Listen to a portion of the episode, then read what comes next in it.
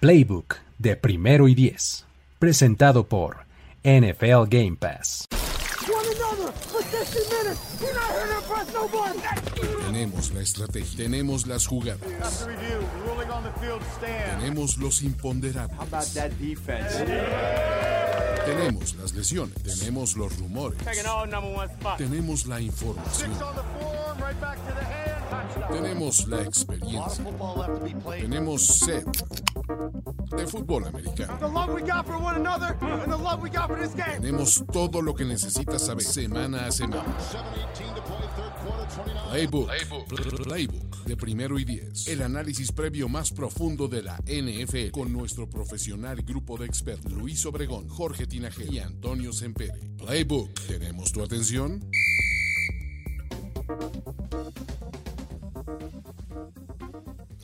Amigos, amigas, ¿cómo están? Bienvenidos y bienvenidas todos a este espacio llamado Playbook, en donde vamos a hacer el previo a la semana 8 de la temporada 2022 de la NFL. Y para eso estoy aquí, Luis Obregón, acompañado de Antonio Sempere y Jorge Tinajero. ¿Cómo están, amigos? Hola, muchachos.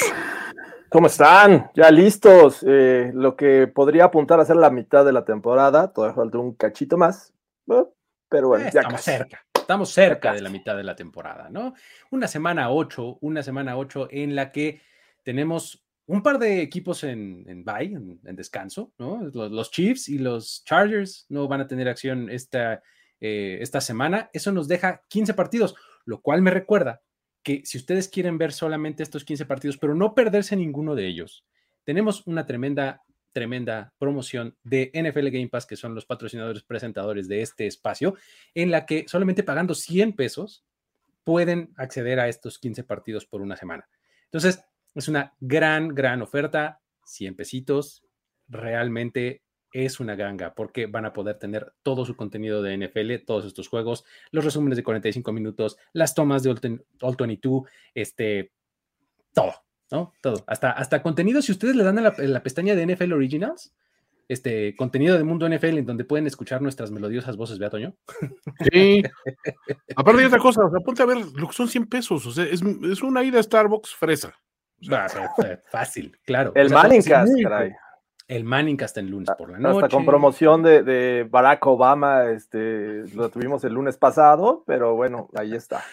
Igual y no repite, igual y no repite, pero ¿qué tal que va el peje, por ejemplo? Güey, o sea, Promocionar las votaciones, ¿por qué no? La Se maldición lo- del Manningcast se invertiría, no sé, algo, ¿no? totalmente. O sea, se Con podría lo- corcholatas, así, mira. Venga, Exacto. aquí hay corcholatas. Muy bien. Ya lo saben, amigos. Eh, Si ustedes todavía no eh, tienen su cuenta de Game Pass, ahí están los links en los comentarios, también en la descripción de este video, para que vayan y lo prueben. ¿Sale? Eh, ahora sí, esta, esta semana, fíjate, tiene la particularidad de que cinco equipos llegan con una racha de cuatro victorias o más. Es un montón de equipos. O sea, cinco equipos es pues, más de la cuarta parte de, de- de la liga. Más de una pues, división.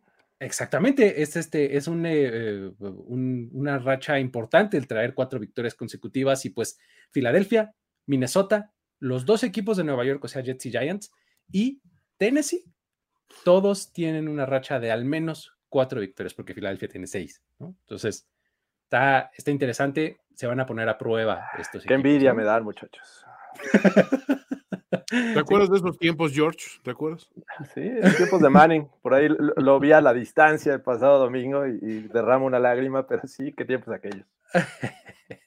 Muy bien, perfecto. Pues entonces, para comenzar a platicar de todos estos partidos, ya saben, tenemos nuestros recursos de siempre, el bonito Hard Pass, el Miles Garrett, el Everybody But the Center, el Jerry Jones, todos ahí uno detrás de otro para que este, podamos utilizarlos sabiamente. Por supuesto que el pueblo tiene sus propios recursos, entonces sépanlos este, utilizar sabiamente. Y pues bueno, vamos a comenzar con los partidos. ¿Qué les parece este duelazo del sur de la americana, en donde los Tennessee Titans van a visitar Houston para enfrentarse a los Texans?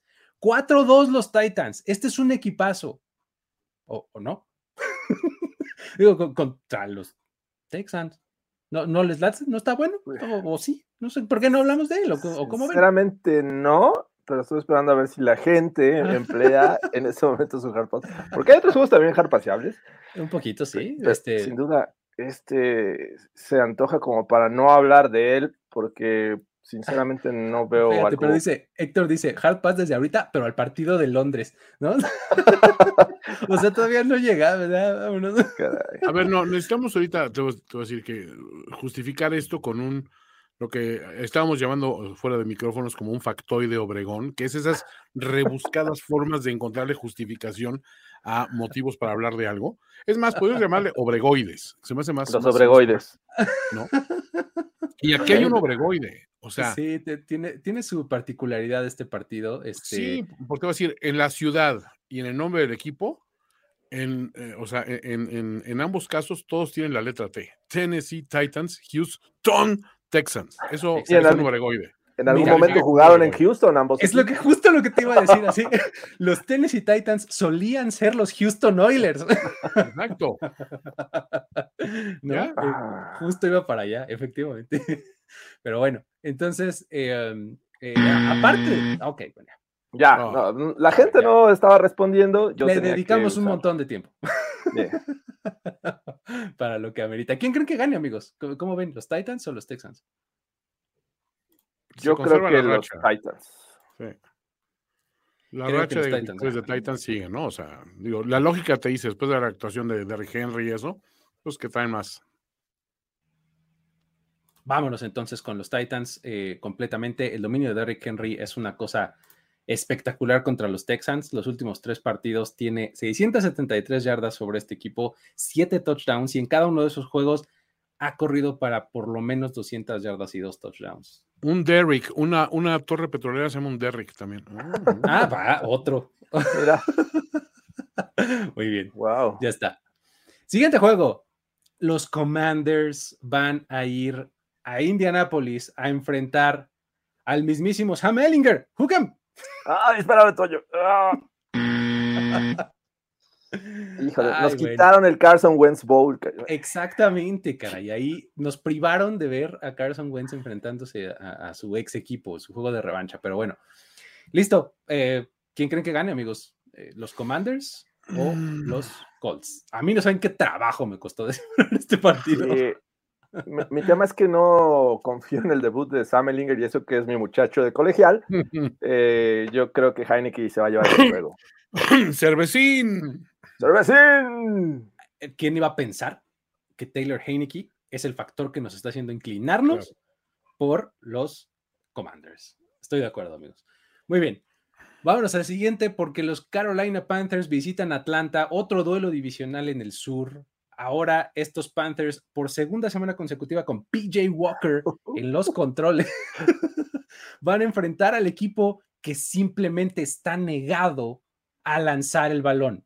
No importa la circunstancia, el balón no vuela en ese, en ese equipo. O sea, puede correr Marcus Mariota, puede correr quien sea, pero no se lanza el balón en Atlanta. Entonces, este también pinta para ser un duelo, hijo. o sea, yo no sé qué, qué nos va a deparar este partido. ¿Cómo ¿Cómo- explican esa, esa aversión a, a- a lanzar el balón? O sea, es, es unas cosas, es, es una onda retro que está llegando y que no nos hemos enterado nosotros de que al rato van a salir con sus cascos de cuero y, y cosas así. No, no, aquí no se lanza el balón, no. Y, y no puede haber mujeres en la tribuna. No, no mujeres no uniformados. ¿no? exacto, sí. Algo raro. Entonces llegan las de opinión 51 a hacer la de megapedo y todo eso. Pero Digo, no sé si sea esto. o sea, La, la vida es cíclica, Toño. O sea, estamos llegando, estamos completando el círculo y está volviendo a empezar con los Falcons. Eh, definitivamente este es fútbol de los 20 a los 40, tal vez 50. los Leatherheads. Y, y- y va a venir este Dante Foreman y este. eh, ¿cómo se Chuba? Hubbard. Chuba Howard, Chuba Howard a, a agregarle más acarreos al este a, a la situación, ¿no? Híjole, es, es un partido que va a estar complicado, pero bueno. Este, ¿Qué opinan, amigos? ¿Quién, quién creen que, que se lleve la victoria? Porque este partido, digo, sin hacerle hard pass, creo que podemos hablar poco de él. Hijo, está, está también de esos complicados, ¿no? Ya vimos lo que hacen los Panthers sin CMC, eh, con PJ Walker y enfrentando en Mariota, me parece que todo puede pasar, pero tengo que ir con los Falcons, duelo divisional, pero son en casa. Sí, yo también. Juegan en casa. Voy Falcons. Mm, mm, mm. Yo también voy a ir con los Falcons porque además, con todo esto que acabamos de decir y pitorrearnos de que no lanzan el balón, aún así han ganado tres partidos. entonces, es cuando uno piensa, entonces este señor no está tan mal. Creo, creo que el, ¿No? El over-under el over -under de, de, los Falcons al inicio de la temporada estaba en cinco juegos. O sea, estamos ya. a menos de mitad de la temporada y llevan tres, cabrón. Eso, chinga.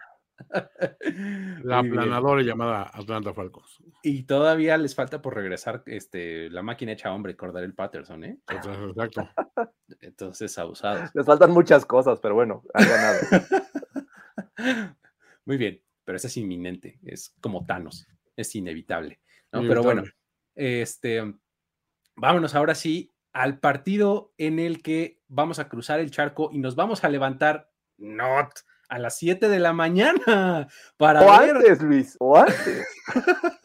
para ver a los Broncos contra los Jaguars, porque sí, se junta el hecho de que el partido es del otro lado del Atlántico, con que en México cambiamos de horario, entonces este partido empieza a las siete y media de la mañana, ¿por qué no? ¿No? Porque se puede, caray. entonces, a ver, ¿qué hacemos con este partido? Porque podríamos decir, fíjate, si lo queremos vender bien, es, este es un duelo defensivo, amigos. Ninguna de las dos defensivas permite, eh, o sea, permite más o menos como 20 puntos en promedio, ¿no? Cada uno de estos equipos. Entonces, wow, fútbol defensivo, ¿no? Sí, justo lo que decía eh, en Under Review de esta tarde, si, si, fuera la mitad de buena esta ofensiva de los Broncos de lo que habíamos pensado al inicio de la temporada, me parece que llevarán, llevarían más victorias que, que, solamente las que llevan en este momento. Eh, sería un equipo mucho más competitivo, sin embargo, creo que la ofensiva es lo más triste de este, en este momento de estos Broncos no se ve cómo puedan mejorar y ya hemos visto dos corebacks en esta temporada y prácticamente con los mismos resultados, ¿no? Por ahí preguntan si Russell Wilson va a jugar, todo apunta a que sí, el tipo ya está en el avión, se pudo hacer estiramientos ahí en el pasillo, mientras todos dormían, Russell Wilson trabajaba, caray, esa es la actitud que queremos.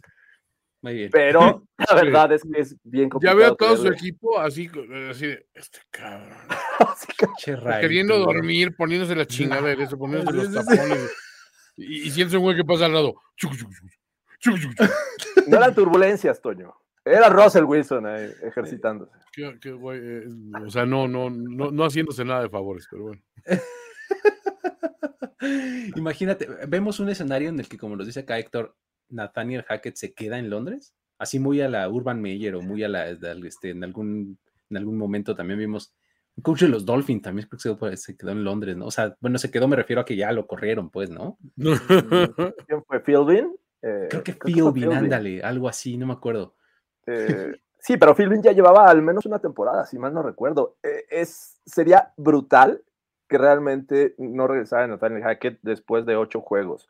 O sea, ni siquiera terminar la temporada se me hace inconcebible pero creo que a, a, como está jugando esta ofensiva en general el equipo y las decisiones, e incluso hubo una declaración, no sé si la vieron, en el que decía que le, le preguntaban que cómo le había parecido una jugada defensiva de los Broncos, dijo, eh, yo no estaba viendo eso, estaba yo organizando la ofensiva. Imagínate eso, o sea, eres el head coach y no estás viendo lo que está pasando en el terreno del juego, o sea, tu equipo sigue estando en el terreno del juego. Eh, ah, no, no, me sorprendería, pero veo, veo una, una, posibilidad. Andy, estaba organizando la tanda. ¿Quién tenía el 4, amigos? ¿Quién era? ¿El 4? Este... ¿Cómo se llama el 4? Brett, Brett, Brett. Brett, Brett, uh, ¿cómo te llames? Ay, no puede ser.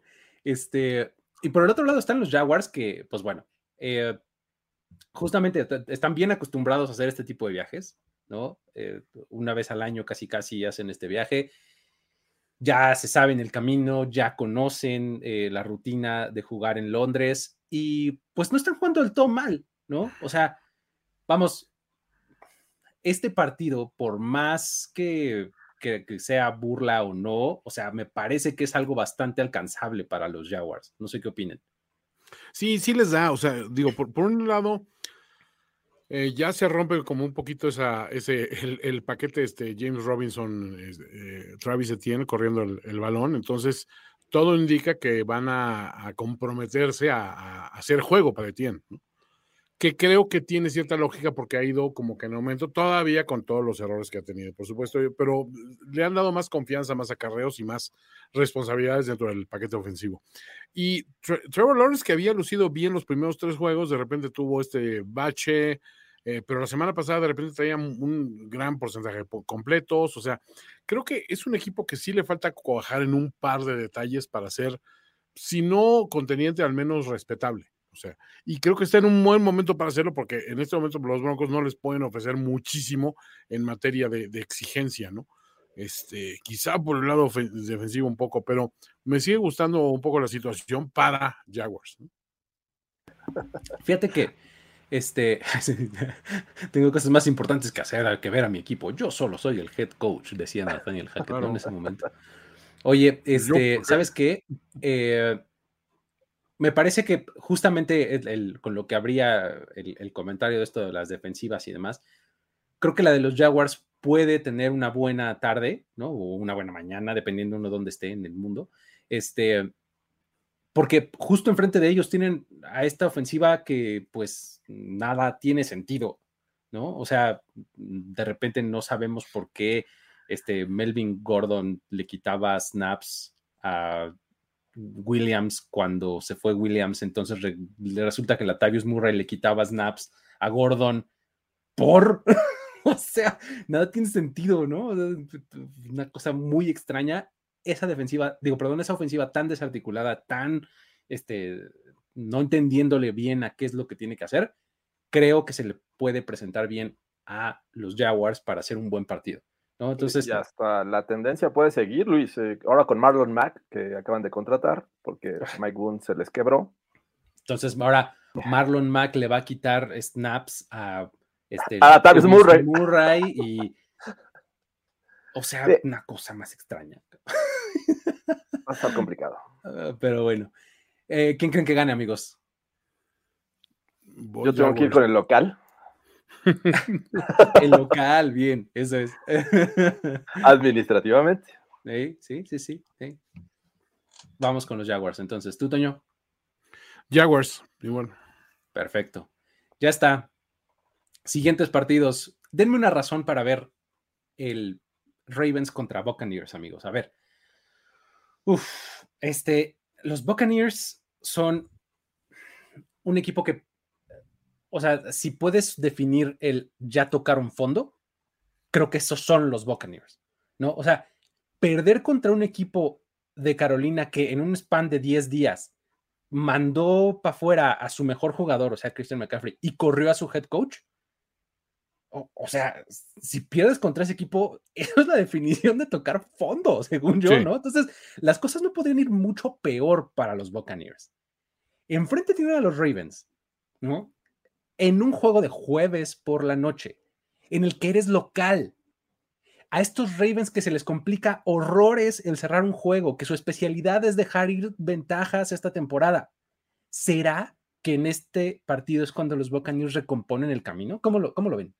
Es que, digo, si, si el problema es, es, que no puedes considerar ventajas, o sea, te diría que sí, pero por otra parte, pues para tener una ventaja hay que irse arriba en el marcador. no, olvidemos ese pequeño detalle. Entonces, yo, o sea, después, a ver, no, no digo que se vaya a repetir lo de Evans la semana pasada, que, güey, güey, solito su alma deja caer un balón, pues no. Pero honestamente, ¿qué han visto eh, ofensivamente de los Buccaneers este año? Que les haga decir, wow, o sea, esos güeyes en cualquier momento explotan y te parten en la madre. No, o sea, muy a su pesar están anotando puntos, tienen la ofensiva terrestre más débil de la liga en este momento y van contra un equipo que si bien no es una aplanadora defensiva como solía ser, sigue teniendo playmakers a la defensiva que pues pueden de repente poner en aprietos a un coreback que ya se le empieza a notar la edad. Eso por un lado. Y del otro lado, pues un, Lamar Jackson que por alguna razón renunció a ser el correback.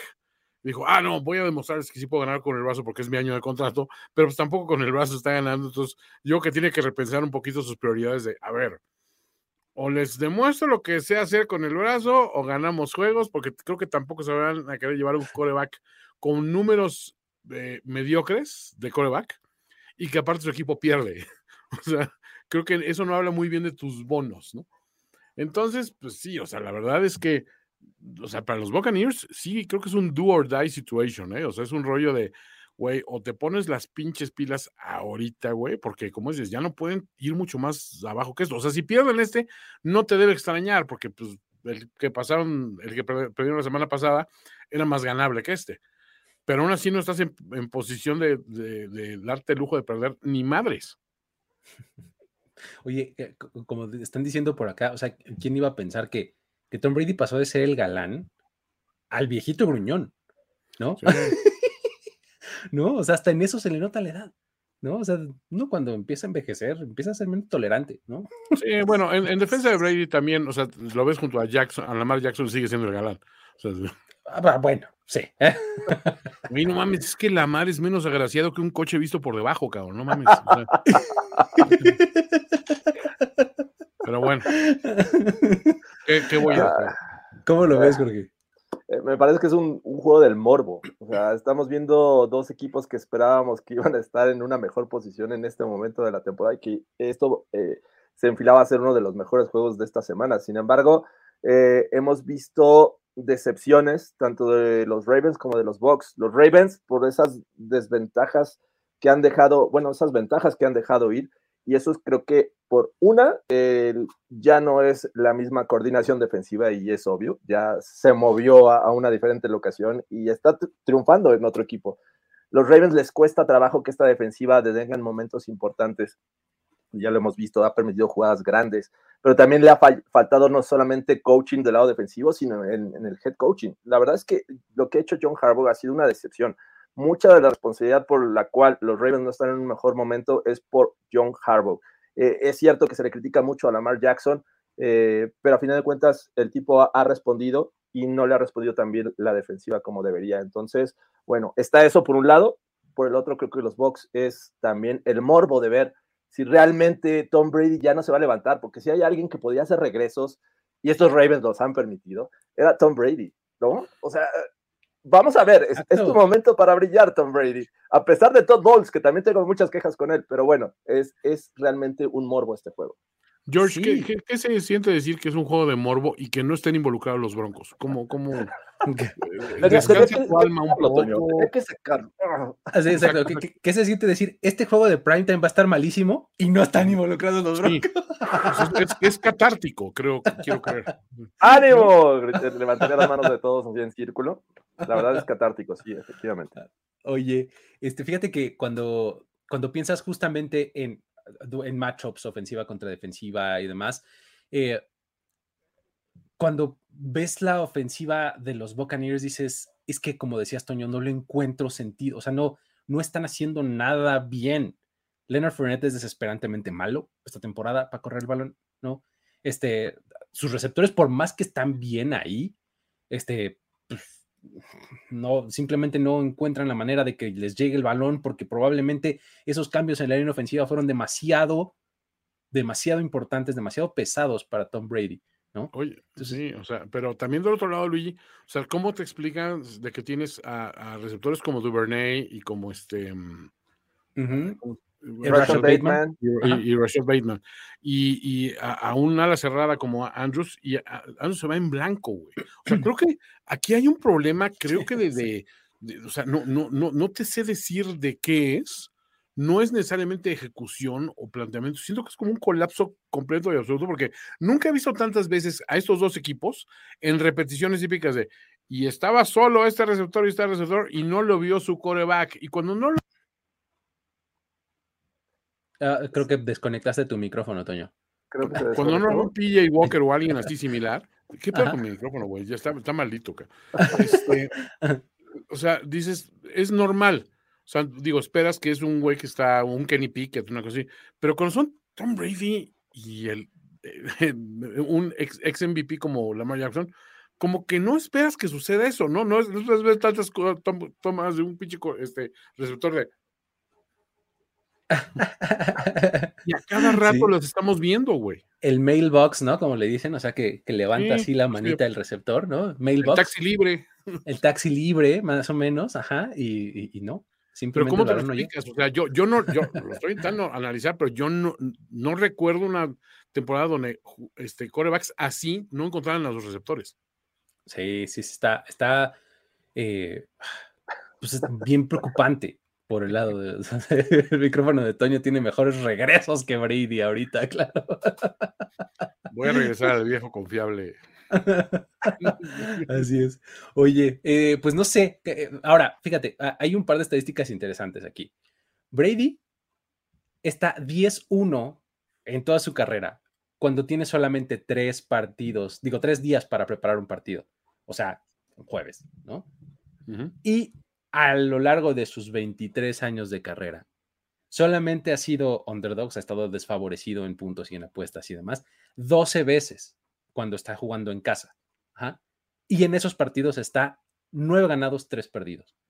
O sea, vamos, yo todo lo que les estoy diciendo es, me parece que este es el partido en el que los Buccaneers pueden recomponer el camino. Si no recomponerlo, por lo menos reencontrarse con la victoria. O sea, todo está puesto para que así pase. O sea, sí, pero. Pero, exactamente, pero no les creo. Ah, ahí te tengo otra estadística. En la carrera de, Tom Brady, cinco veces se ha quedado con tres puntos o menos su equipo. Dos veces ocurrió en 20 temporadas con Inglaterra. Tres veces ha ocurrido en tres temporadas con los Buccaneers. Con los Buccaneers. Quiero el padre tiempo está invicto. El padre tiempo está invicto. y agrégale que lo que creíamos de esta defensiva tampoco ha sido eh, o, nos ha mostrado que están a un gran nivel, ¿no? Lo que le hicieron los Chiefs, los Panthers recientemente. Eh, o sea, esta defensiva también está pasando por problemas. Creo que Todd Bowles dejó de concentrarse en esta defensiva para tratar de ver eh, un panorama más amplio y creo que está defraudando.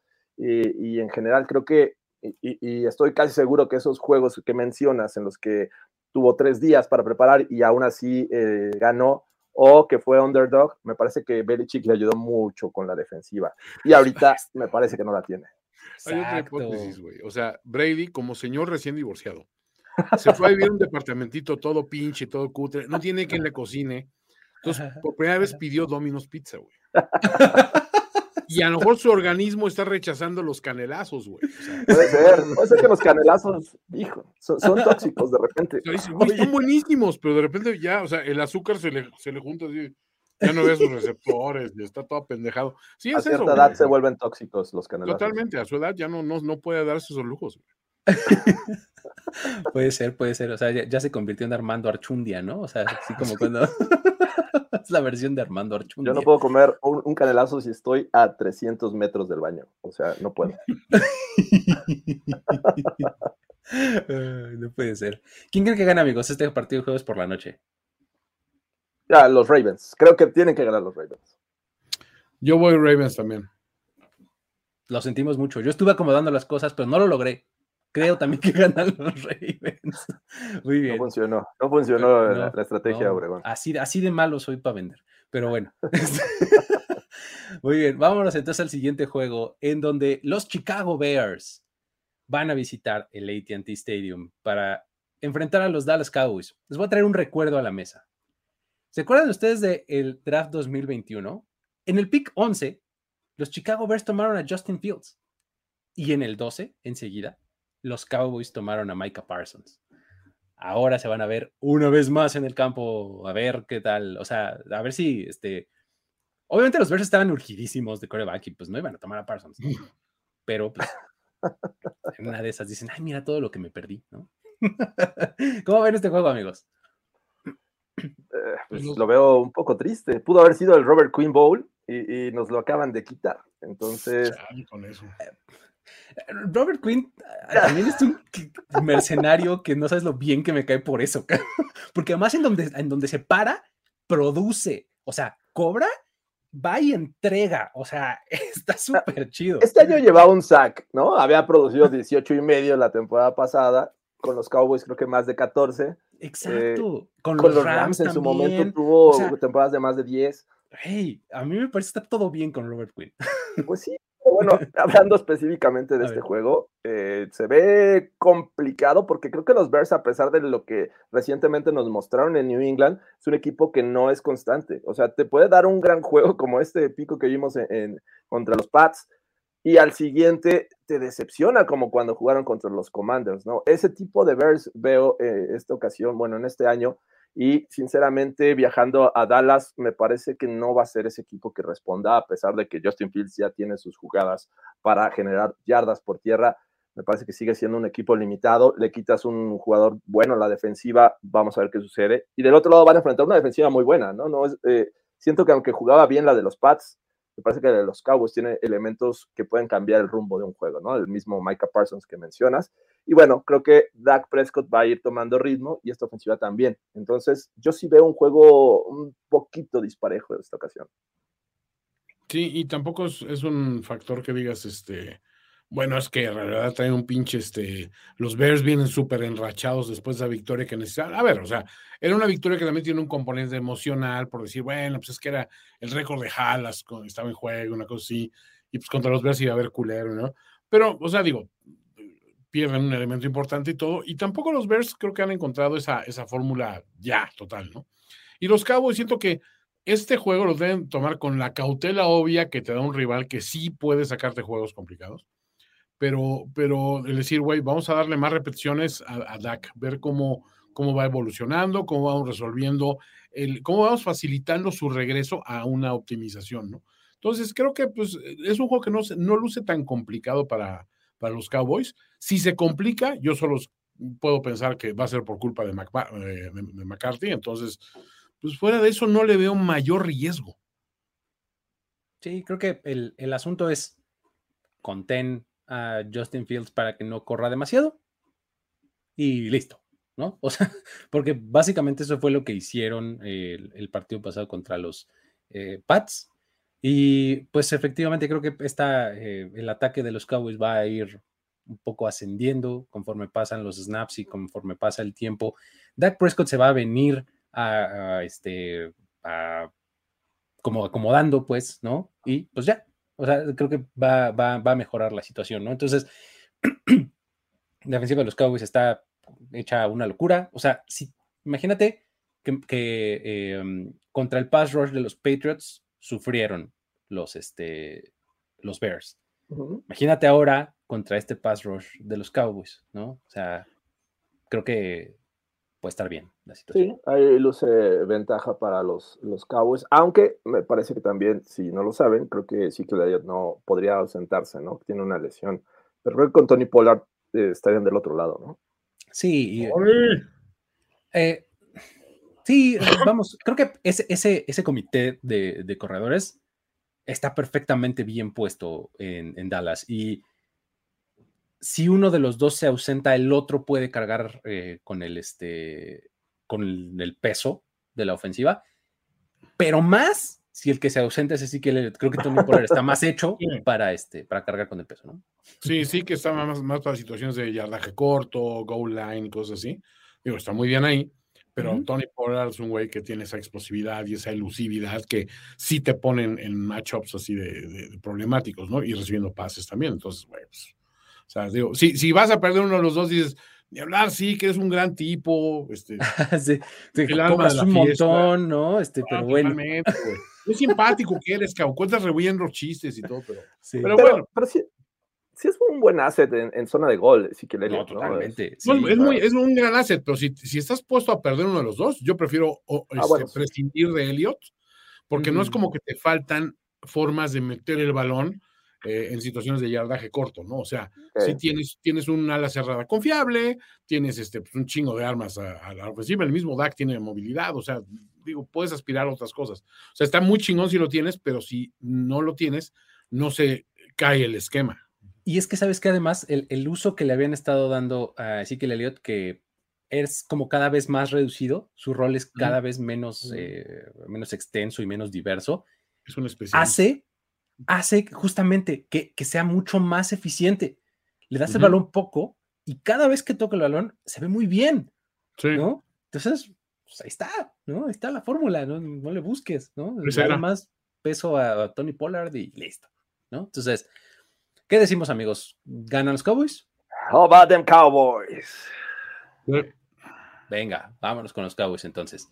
Siguiente partido, los Miami Dolphins con su flamante 4-3 después de vencer en Sunday Night a los Steelers, van a irse a meter a Detroit para enfrentar a los Lions. Estos Lions que no han encontrado la forma de ganar.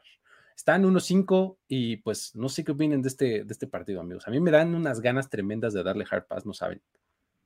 ¿Ya le diste? ¿Ya, ocupaste el tuyo? No, no, no. te quiero quitar esas ganas, Luis, pero, pero bueno. Vamos a hacerlo, vamos a hacerlo. sí, está bien paseable este. Sí, no sé. La verdad es que no sé por qué lo puse hasta acá en la escaleta. Ya que empecé a pensarlo, no me dan muchas ganas de hablar del partido. Pero bueno, este, ¿qué opinan? ¿Cómo, ¿Quién gana? ¿Quién gana este juego? es que mientras los Lions no muestren un ápice del poderío ofensivo, este, o, alguno de sus jugadores defensivos no haga algo destacable, no les puedo volver a, comprar esto, sinceramente. O sea, tengo que esperarme a ver que hay señales de vida ahí. Perdón por mi chingón Dan Campbell, pero pues sí. Y es el Dan Campbell Bowl. Alguna vez fue head coach de los, Dolphins. Dolphins. es que yo, yo sí creo que los Dolphins deben de ganar ese juego. Sí, Dolphins. Perdimos a Jesús Niebla porque era más harpaciable de los osos, dice. Efectivamente. Este. Sí, creo que, creo que los, eh, Dolphins eh, deberían de ganar el partido. Tienen una ofensiva que ha estado haciendo clic y, del otro lado, pues quién sabe si esté Monra y eh, de Andre Swift, etcétera. creo que creo que los Dolphins van a ganar. ¿va? Vámonos al que sigue. Venga, los Arizona Cardinals van a enfrentar a los descansadísimos Minnesota Vikings. Digo, los Cardinals vienen de haber jugado en jueves, entonces es mini bye contra bye, ¿no? Entonces, eh, estos Cardinals que pues vimos a, este Kyler Murray peleándose con, con Cliff Kingsbury, ¿no? Eh, bueno, vemos a los Vikings con una tremenda este, diversidad de playmakers, a la ofensiva. ¿Qué va a pasar contra estos Cardinals? Este, que han tenido a DeAndre Hopkins de vuelta y la verdad es que lo hizo bastante, bastante bien, ¿no? Entonces, ¿cómo lo ven? ¿Cómo ven este juego? Es que sí luce distinto, o sea, el, esquema ofensivo de Cardinals con DeAndre, o sea, es, un güey que necesariamente no puedes ignorar, o sea, es el quizá el receptor más dominante de los últimos cinco años, o sea, a nivel general. Entonces, sí se nota que el equipo marcha distinto con él. Por otra parte, digo, también los, o sea, creo que son equipos bien unidimensionales, o sea, a la defensiva no te ofrecen ninguno de los dos nada, nada relevante, este, y los dos tienen armas ofensivas como para darse un buen entre. Ya nada más es una situación de ver quién tiene más, o sea, para, para hacer algo aquí. Y como es jueves, híjole, pues es que, digo, no, no es jueves, es Este, es, domingo a las 12 del día. Bueno, es domingo a las 12, 11 de la mañana. Como no, es jueves, perdón, este Cousins pues lleva esa pequeña ventaja, ¿no? El Cousins es Kirk cuando nadie me ve Cousins. Este como rola de Alejandro Sanz, ¿no? Este, siento que ahí lleva una pequeña ventaja. Los, Vikings tienen eh, récord perfecto en casa hasta este momento, ¿eh? Han ganado sus tres partidos y ahora quieren eh, sumar el cuarto, Jorge, ¿cómo lo ves? Sí, eh, hablando de los, los Vikings, bueno, sí, es un equipo que viene de descansar, viene de planear este juego, eh, que por ahí se le han complicado en algún momento, recuerdo de los Lions, debieron haberlo perdido en casa, pero bueno, lo rescataron al final. Pero eh, lejos de esta, de, decir que los Cardinals, para mi gusto, han mejorado con la llegada de DeAndre Hopkins, me parece que en el juego pasado fue una demostración de ver quién era el menos malo por los errores que cometió Andy Dalton y, en general los Saints que le dieron puntos a estos Cardinals y los pusieron en una situación muy fácil para manejar el juego. O sea, a final de cuentas, Kyler Murray lanzó un pase de anotación, ¿no? Y, creo que Ino Benjamin tuvo una, buena tarde, acarreó muy bien el balón contra estos Saints y en general, pues se vieron mejor que los Saints. Pero creo que todavía les falta, les falta subir de nivel a estos Cardinals. Me parece que la defensiva todavía le falta apretar en momentos importantes. Y del otro lado veo un equipo mucho más completo en ese sentido, como equipo, como, eh, y que de repente un playmaker de los que tienen te puede resolver el juego. Entonces, un de Andre Hopkins contra Justin Jefferson me parece que es la estafeta, así claramente pasársela de una mano a la otra para decirle, ahora tú eres el, el mejor wide receiver de la liga. Pero, pero yo no veo que vaya a ser un juego tan parejo esta ocasión. Sí, fíjate que eh, ves el, eh, el, tipo de defensiva que juegan los Cardinals y pues solamente les vino bien que estuviera Andy Dalton en, el juego pasado, ¿no? Este, porque sí, le interceptaron y demás, pero en realidad la defensiva de los Cardinals es bastante permisiva y contra la pletora de playmakers pues este, ¿A poco este la, campaña ya, está jugable, entonces digo, pues, yo no sé. en una de esas. Vamos a perder a Kyler Murray, ¿eh? Muy bien. Aparte, es... viernes, entonces Double Experience Weekend. Güey, eso está cabrón. Así es.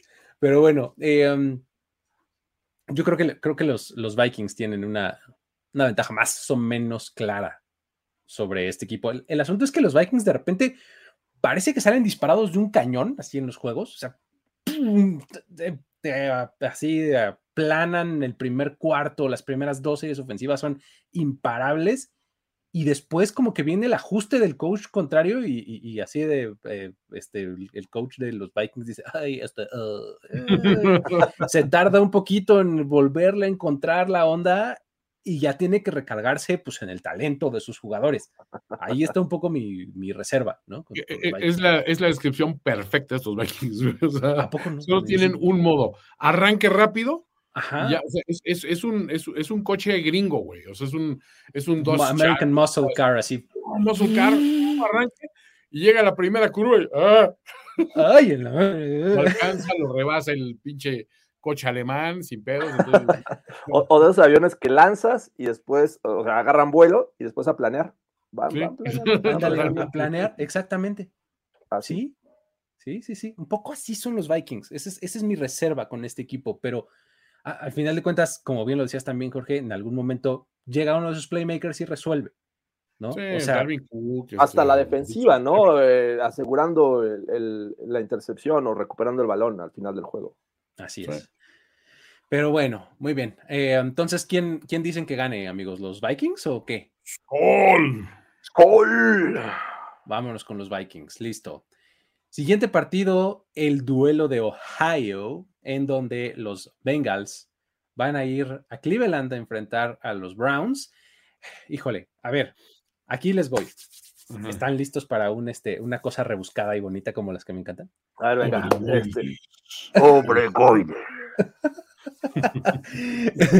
Este. este, tengo un par, ¿eh? ahí les va. Este es el octavo juego de Monday Night Football desde la fusión, o sea, desde 1970, que cae exactamente en Halloween. Oh, this is Halloween. Ahora, este también es el Callahan Bowl. ¿Por qué? A ver, Bill Callahan, el papá, es el coach de la línea ofensiva de los Browns, mientras que Brian Callahan es el coordinador ofensivo de los Bengals. Esta es la quinta ocasión en la que se van a enfrentar los Callahan, papá e hijo, y en todos los duelos, o sea, en los cuatro que ha habido, Bill Callahan se ha impuesto. O sea, los Browns han ganado. ¿Me estás oh. diciendo? ¡Ay, qué maravilla! ¿por no? Qué horror. Creo que me da más miedo eso que lo de Halloween. Bill Callahan tiene todo mi respeto. O sea, eh, eh, Bill Callahan es el tipo de coach que en donde se para, produce una línea ofensiva increíble y los Browns son ese ejemplo. O sea, de verdad es tremendamente bueno. Pero bueno, ¿cómo ven el juego? eh, la, realidad es que mucha gente después de lo que vimos de estos Bengals en la semana 7 están pensando en que ya están de vuelta. Sin embargo, me, cuesta trabajo ver estos Bengals de esa manera porque los rivales contra los a los que les han ganado realmente no son, eh, creo que no son de los mejores en este momento. Entonces, creo que han aprovechado y se, obviamente se vieron bien contra los Falcons. Wow, Burrow, eh, Higgins, Boyd y Jamar Chase, pero yo quiero ver a estos Bengals ganarle a un rival eh, pues realmente poderoso. Y creo que los Browns no lo son, pero es un duelo divisional y es un duelo en el que me parece que puede cargarse para cualquier lado. Obviamente, y, creo que es un gran dato el que nos acabas de dar, es una de las cosas que podría funcionar para estos Browns el juego terrestre con esta poderosa línea ofensiva y ver qué pasa con, con eh, Jacob Reset en los controles, porque yo no veo un juego tan disparejo en este. Eh, va a ser el, el último juego, ¿no? El de lunes, Lunes por, la por la noche. Así es que, eh, ah, me, me cuesta trabajo ver claramente un ganador en esta ocasión. Sí, yo estoy con- coincidiendo con, con George aquí. O sea, esta cuestión de que tengas, eh, o sea, digo, viendo cómo ganaron los, los Bengals, o sea, fue con, pues, con la fórmula Bengal de finales del año pasado, que dices, eso les, les funcionó, todo muy bien. Pero, ¿qué vas a hacer cuando no te prestan el balón? Cuando tienes a alguien controlándote el balón con un juego terrestre castigador y que desgasta muchísimo a las defensivas rivales. Y con un coreback, Brissett, o sea, digo, ha tenido un par de salidas con muchos errores y soltando balones y todo, pero en general es un, o sea, cuando ves el espectro de toda su carrera, es un coreback bastante seguro, o sea, cuida el balón, no lo expone tanto. Y pues tiene un par de jugadores ahí, una Mari Cooper y eso que de repente, pues en un momento dado, sí puede echar mano de ellos y hacer que funcionen este, para, para darte, garantizar posesión al menos, ¿no? Entonces, o sea, no sé si esta fórmula que ha venido aplicando eh, Cincinnati en un par de juegos donde sí, Joe Burrow luce como una planadora y todo, sea aplicable este juego, digo, pues también, eh, pues es juego divisional, etcétera, todo eso, creo que son demasiados elementos, o sea, eh, se corta muchísimo la distancia, o sea, yo no, no veo que los Bengals sean tan buenos, ni que los Browns sean tan culeros, pero, insisto, yo kármicamente me sigo quedando con que quiero que pierdan los pinches Browns, o, o bueno, no sé, ahora quiero que ganen este, y que el primero con, con Deshaun de vuelta lo pierdan, güey. O sea, ya, ya, no, ya no sé a qué tenerme con este equipo. O sea, y mira que un que- todos, coño. Sí, Ya, ya o no sea, está tan que lejos, ¿eh? que ganaran. Sí, ya no está tan lejos el, re- el regreso de, Sean Watson. Este, no sé, a mí me parece que justamente lo que decías, Jorge, eh, no han tenido un gran oponente los Bengals y no me parece que los Browns lo sean. Entonces me parece que otra vez van a salir a 400 yardear, o sea, por de, de- este, de Joe Burrow. O sea, me parece que además en lunes por la noche y demás, o sea, me parece que, poco va a ser un festín por ahí. Sí, va a tener ahí su momento Miles Garrett en así, es jugada espectacular, porque bueno, sabemos de la línea de los Bengals, ¿no?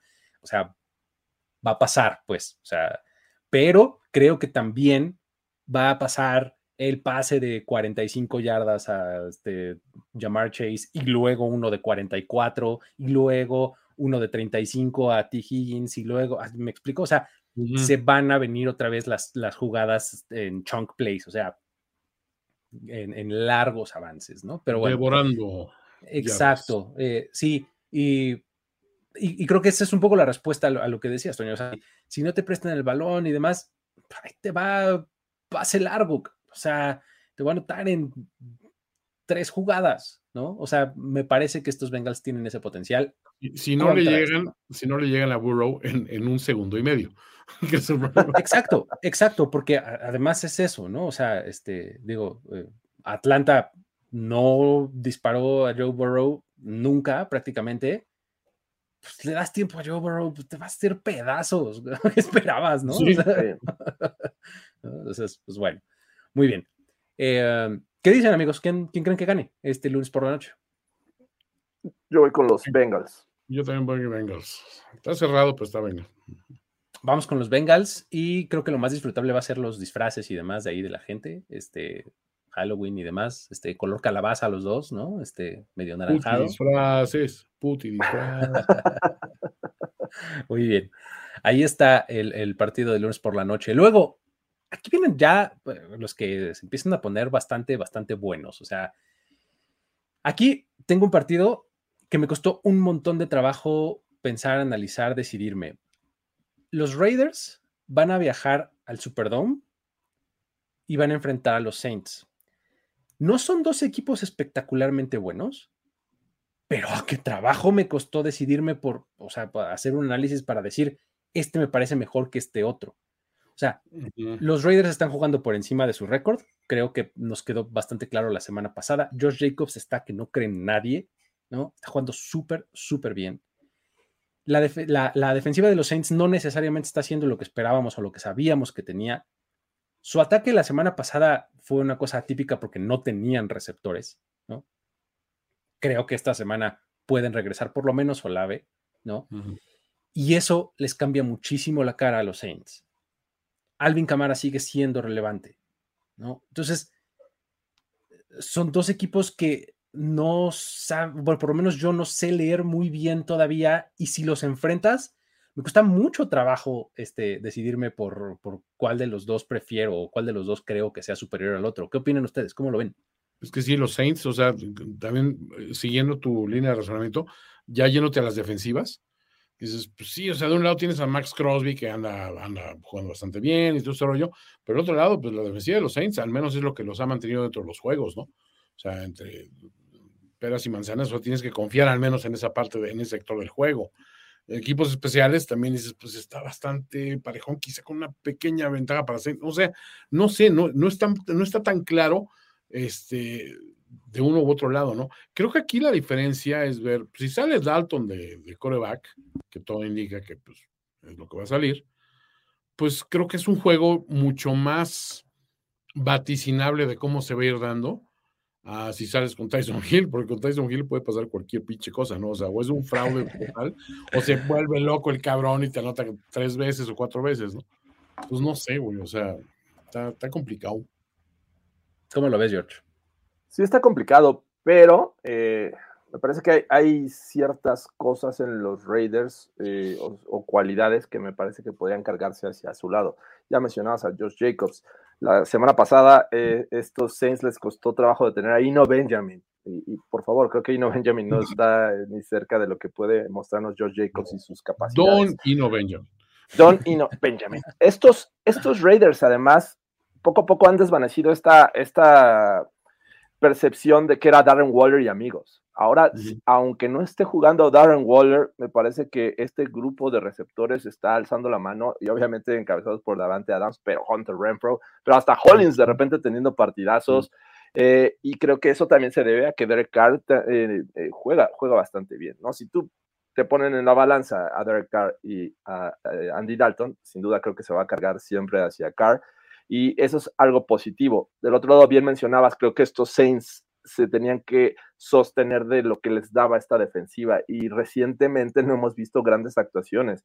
Presionan, de repente hacen buenas jugadas, eh, ah, se me fue el, nombre de su linebacker que, parece safety, que parece que físicamente no impone, no, me refiero a, este, es el número 20. Eh, ¿De ah, los Saints? De los Saints. Ajá. Ah. muy bien. Ahorita, ahorita me, acuerdo. ahorita me acuerdo del nombre. Y este, pero bueno, creo que en general no está jugando bien esta defensiva. Permiten puntos, les avanzan el balón y hay que recordar también que cuando están a la ofensiva estos Saints dependen o de Tyson Hill o de Alvin Camara y de destellos, porque creo que también no son constantes en, su accionar ofensivo. Y los Raiders han, han, hecho puntos con su defensiva. Le han hecho puntos recientemente a los Texans, a los Broncos en su momento. Y los, los Saints creo que son capaces de eh, cometer errores y darles puntos también a los Raiders. es que, ¿Te estás refiriendo a Tyron Matthew de los Saints? No, no, no, Tyron Matthew no. No, no, estoy hablando del linebacker, porque Matthew sí es ah, Badger. Creo que yo estaba pensando en, este. Um, en, safeties, decías, ¿no? De, Mario Davis, está, está Pete Warner, o sea, tal vez está refiriendo Pete, Warner, Pete Warner. Pete Warner. La verdad es que físicamente no impone, pero está jugando muy bien. Pero son casos específicos. Pero yo sí no veo un juego parejo en esta ocasión. Yo sí creo que los Raiders tienen que ganar este juego. A mí me parece que la clave va a ser una vez más Josh Jacobs. O sea, Josh Jacobs está ganando un segundo contrato en algún lado. No sé si en los Raiders, pero se está asegurando un muy buen contrato nuevo, porque ya sabemos que no levantaron su opción de quinto año y se va a hacer agente libre y le va a dar una buena mordida a la manzana este, el, próximo marzo, que se haga agente libre. Yo también creo que ganan los, los Raiders. ¿Cómo lo ves, Toño? Sí, o sea, yéndote al, al, puro arsenal que tienes, sí tienes que irte ligeramente sobre los Raiders. O sea, digo, sé, que es complicado, que es un, juego donde pues viajas, etcétera, pero digo, no, no se ve tan, tan difícil de franquear. O sea, creo que mientras los Saints no acaban de definir un poco la, la situación de, de tener un, una rotación estable, o sea, porque ahorita, pues Cámara ha tenido algo de, de, presencia, pero tampoco ha tenido la constancia, como, o sea, no ha ligado cuatro o cinco juegos que digas, ya, está oficialmente de regreso, ¿no? Sí. Y creo que eso obedece a que la inestabilidad también en la posición de coreback no, no le ayuda mucho, ¿no? Entonces, sí, voy, voy con Raiders hasta, hasta, hasta que pierdan. ¿Sabes? El Superdome puede ser pequeño factorcito, ¿no? Sí. Este, pero, pues no sé, creo que creo que van a ganar los Raiders. Venga. Venga. Va, vámonos al siguiente juego en donde tenemos un duelo del este de la americana. Los New England Patriots van a enfrentar a los New York Jets. Todo parece indicar que Bill Belichick, al más puro estilo Bill Belichick, nos está, nos está echando a perder la fiesta de eh, la sapineta, ¿no? Este, hoy por la mañana leí por ahí un reporte de que este, el 90% de los snaps con el equipo titular los había tomado eh, Mac Jones, ¿no? Y que todo indica que va a ser Mac Jones quien, quien sea titular, o sea, por lo menos de momento así parece, ¿no? Porque hubiera estado padrísimo que este que Bailey Zappi pudiera cantar eh, a coro con Zach Wilson, Stacy's Mom, ¿no? Como lo hizo el, el lunes pasado, ¿no? Este, no sé, e, este partido, a ver, ven a Bill Belichick perdiendo primero contra los Bears y luego contra los Jets en semanas consecutivas, a mí me cuesta muchísimo trabajo ver algo así. ¿Qué opinan? Hijo, es difícil de creer, pero he visto cosas más raras esta temporada. ¿Eh? Okay. Ah, sí, sí, tiene que pegar a los Jets, obviamente, o sea, el perder a, a, a, a Hall, Bryce. O sea, creo que, a Bryce Hall, o sea, definitivamente creo que es un, es un duro golpe para este equipo. Este, o sea, digo, pues Wilson creo que se había beneficiado precisamente de que estaba contando con un juego terrestre, pues que, que le daba balance, ¿no? Siento que ahora sí se va a ver mucho más exigido. Y por el otro lado, digo, pues, sí me gusta la defensiva de los Jets, o sea, lo que est están haciendo, pues creo que los, los profundos y eso no tienen un peo en, en, la vida. Entonces ya sabes que pues no van a, no van a probar mucho a, a Sos Garner después de la pinche revolcada que, que dio la semana pasada que dijeron, pues vamos a tirarle nueve pases, ¿sí? Neta, güey. O sea, hey, a no. mí, o sea, ah, sí, o sea, ya se vio que no es buena idea, ¿no? Sí, exacto, no es la mejor idea, ¿no? Y pues no veo a, a Belichick trepándose a la montaña de su ego diciendo, pero con mi fórmula sí se puede. Sí, sí, sí. Pero por otro lado digo, a ver, ¿qué tal que no sale Belichick con una babada esas de que no, no, el que se está tomando todos los snaps es este, ahora sale con el otro? O sea, que sería algo muy Belichick, ¿no? Otra vez. Muy viable, muy viable. ¿Cómo lo ves, Jorge? Eh, a mí me gusta esta versión de los Jets que están mostrando y sobre todo el lado defensivo del balón eh, y con uh -huh. gente joven, ¿no? Eh, eh, Quinn Williams, la verdad es que está brutalmente muy bien en esta, en esta frontal de los Jets, eh, con sus linebackers, con sus pass rushers. Me parece que en general eh, estos Jets tienen el, el suficiente capital como para poner en problemas a cualquier coreback que, sea, eh, que vayan a poner eh, los, los Pats. Y bueno, sabemos que es Mac Jones, pero no sabemos por cuántas series, ¿no? en una de esas se le aloca otra vez a Bill Belichick. titular. ¿no? Va a ser el titular hasta que vayan perdiendo por dos anotaciones. Eso estoy casi seguro. Así es que puede volver a entrar Sapi eh, a esta ofensiva. Pero, y del otro lado del balón, pese a esta baja que sí es, es brutal, eh, estaba jugando muy bien el novato Hall. Me parece que al, al, jugador que adquieren o el que se supone que lo va a reemplazar, eh, la verdad es que también está, digo, ya lo quisiera yo eh, también en los Broncos, como todo el mundo aquí dice, nunca dicen James Robinson a los Broncos. Bueno, es una gran opción. Me, me, parece que los Jets pueden mantener este nivel ofensivo y lo que hace Zach Wilson en la bolsa de protección, el, el salirse, en alargar las jugadas, en quitarse defensivos, es también increíble lo que hace. O sea, me gustó mucho lo que vi este fin de semana con, con Zach Wilson. En general, veo un equipo mucho mejor entrenado de los Jets en este momento con Robert Sale que los Pats en esta versión que han mostrado y sobre todo una inestabilidad en Bill Belichick que no se decide quién va a ser su coreback. Pero bueno, no digo que sean pésimos los Pats, pero creo que esta vez sí los Jets tienen con qué vencer al equipo de Bill Belichick. Tienen con qué, la verdad. O sea, no, es una de esas veces en donde no me sorprendería y todo te indica que así podría ser. Eh, en esta temporada he aprendido un par de veces a la mala a, no desconfiar así de Belichick. Y por eso solamente pensaría que, pueden ganar los Patriots. ¿eh? O sea, eh, no sé, eh, la, versión defensiva de, los, de ambos equipos me parece que es prácticamente lo mejor que tienen, ¿no? O sea, mencionabas a, este, a Quinn Williams, también está Quincy Williams, el linebacker. También lo está haciendo muy bien. Los corners, los mencionaste, ¿no? Este, safeties, o sea, la verdad es que están jugando muy bien. Del otro lado, el pass rush de New England también es bastante bueno. Y, la línea ofensiva de los Jets no necesariamente es la mejor, ¿no? Entonces, creo que cuando las defensivas estén en el campo de cada uno de estos equipos, va a ser su mejor versión, ¿no? Va a ser el, mejor momento. Eh, me parece que lo de los Jets em, está, o sea, a pesar de que venían o vienen, siguen un poco en, esta tendencia a la alta, a la, al alza, perdón, este, el hecho de que hayan perdido a Brice Hall y el hecho de tener a Elijah Moore tan descontento en su equipo, empiezan a hacer cosas que no necesariamente son buenas señales para un equipo así tan joven, ¿no? O sea, debería de ser al contrario. O sea, todos estamos all in y venga y, vamos alrededor de Robert Salah y no sé qué, y, o sea, motivadísimos y pues no necesariamente, ¿no? O sea, Denzel Mims fue el primero que tuvo esta actitud antes de incluso de que empezara la temporada. Este, no sé, a mí me gustan mucho los Jets y, me parece que está padrísimo lo que están haciendo. Esta semana creo que es, uno de esos momentos en donde dicen, ok, sí, vas bien, pero pongámosle un poquito de calma, ¿no? Este, creo que los Patriots pueden ganar el partido. ¡Wow! ¿Cómo lo Yo voy con los Jets. realidad. Yo voy con los Jets, ¿eh? ¿Tú vas Jets? Yo voy Jets. Son muy buenos argumentos. Yo por la ausencia de, de Hall voy Patriots. Ok. Y por la animadversión que todavía le tiene Belichick a ah, los Jets, güey. Sí, alguien no dice los Jets, Belichick, ¿no? Sí, muy bien. Ok, mm, ahí está este partido. Vámonos al siguiente, al duelo de Pensilvania. Ya pasamos por el duelo de, Ohio, ahora vámonos al duelo de Pensilvania. Uf. Bowl.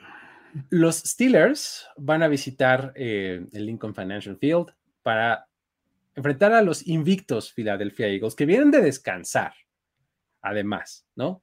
Los Steelers jugaron en Sunday Night y ahora van a enfrentar a los invictos Eagles, que tuvieron dos semanas, ¿no? Que están jugando súper bien, que si hay, o sea, si, alguien te pusiera una pistola en la cabeza y te dijera, ¿quién es, quién es el, mejor equipo, el bueno de la Nacional? ¿Quién es el equipo bueno? Philly. Entonces, este, así, sin dudarlo, ¿no? Philly, Philly. Y del otro lado están estos Steelers que, pues, nada más no encuentran una identidad muy clara, ¿no? Porque dices, no, sí, ya está Big Ken en los, en, los controles, pero, ay, cómo lanza intercepciones este muchacho. Eh, está empezando a suceder, Luis dijo Big Ken. ¿eh? ¿Eh? Exacto. Oh, claro, por supuesto. Yo ya lo tengo compradísimo. Y se está transformando en Big Ken, o sea, es la realidad. No, no seas hater, güey. Me oh, okay, por algo y por eso no puedo tener cosas bonitas. ¿Cómo lo ven, amigos? ¿Qué más? ¿Qué, opinan de este juego? Pues sin duda creo que ah, me gustaría creer que este, esta rivalidad estatal podría darnos un buen juego, sin embargo creo que eh, lo veo lejano. O sea, veo que, los Eagles descansados son un mejor equipo, o tanto ofensivo como defensivamente. Acaban de adquirir a un buen pass rusher que me parece que entrando a, eh, eh, de relevo puede ser, hacer cosas interesantes. La línea ofensiva es buena, Jalen Hurts está jugando bien, su juego terrestre se suma a, los buenos wide receivers que tiene, incluso su a la cerrada Dallas Goddard. O sea, en, general creo que estos Eagles, y, además apoyados por un buen staff de coacheo, ¿no? Nick Sirianni para muchos se enfila para ser el coach del año.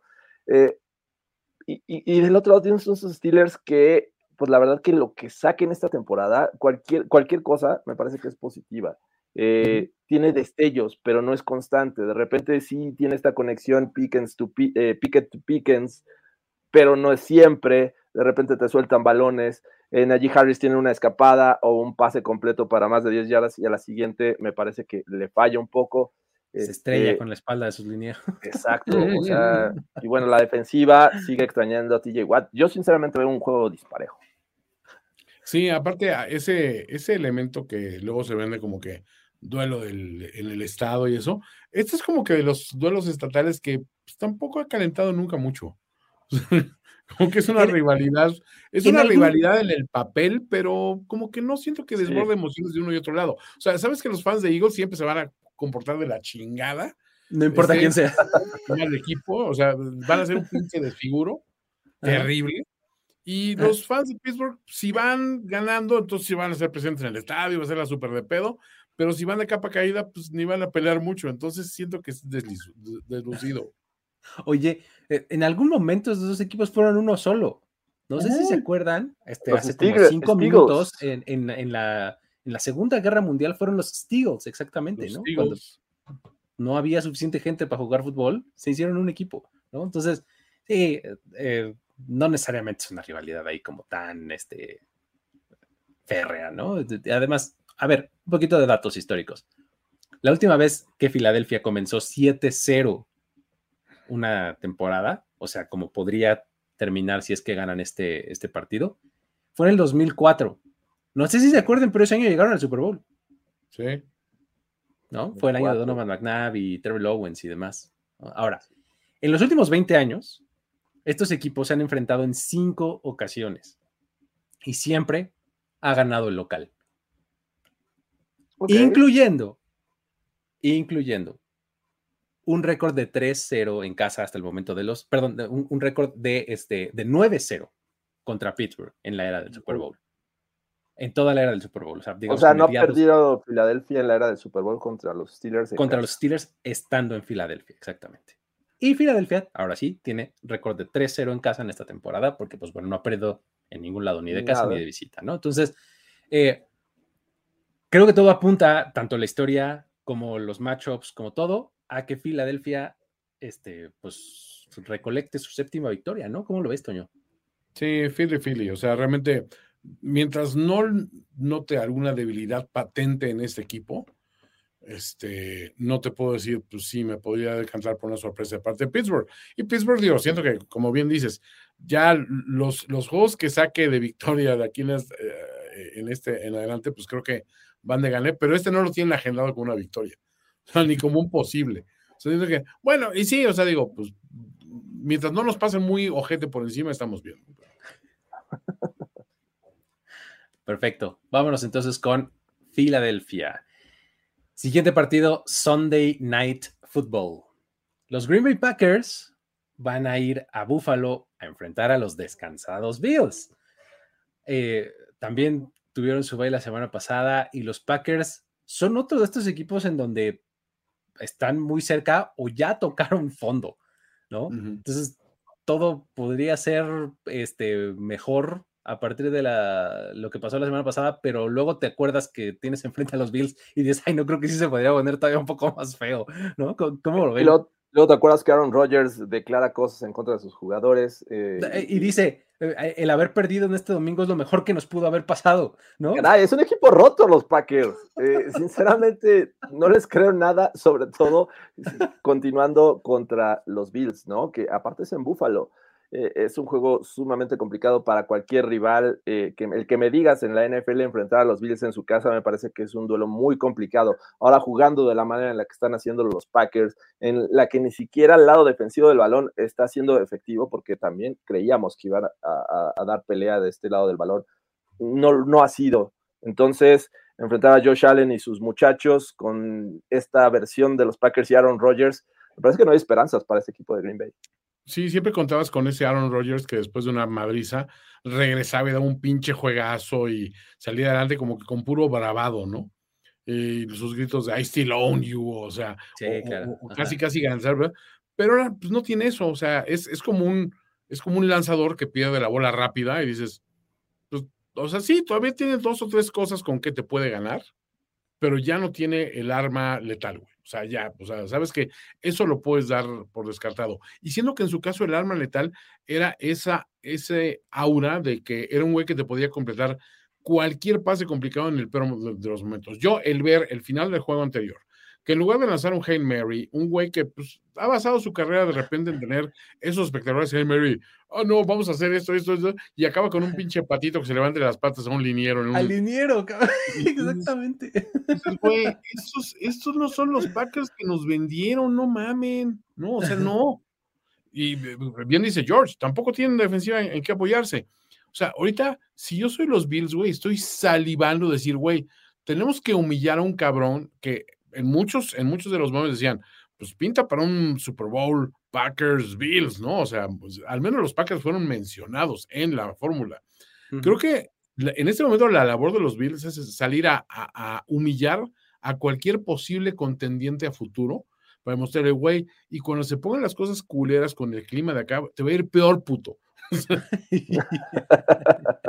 Exacto, sí, sí, sí. La verdad es que, eh, y es que el asunto con Rogers es, no, o sea, no está haciendo las cosas que antes hacía de manera automática, ¿no? O sea, que era mucho buscar el receptor libre y, un muñecazo y pase completo, ¿no? O sea, que era lo que hacía, y, no tomar sacks. Por ejemplo, a mí, no o sea, como cuando enfrentara, cuando eh, me pensaba en enfrentar a Aaron Rodgers, solo podía pensar en la pesadilla que tenía que ser ser liniero defensivo y no poder conseguir un sack contra Aaron Rodgers.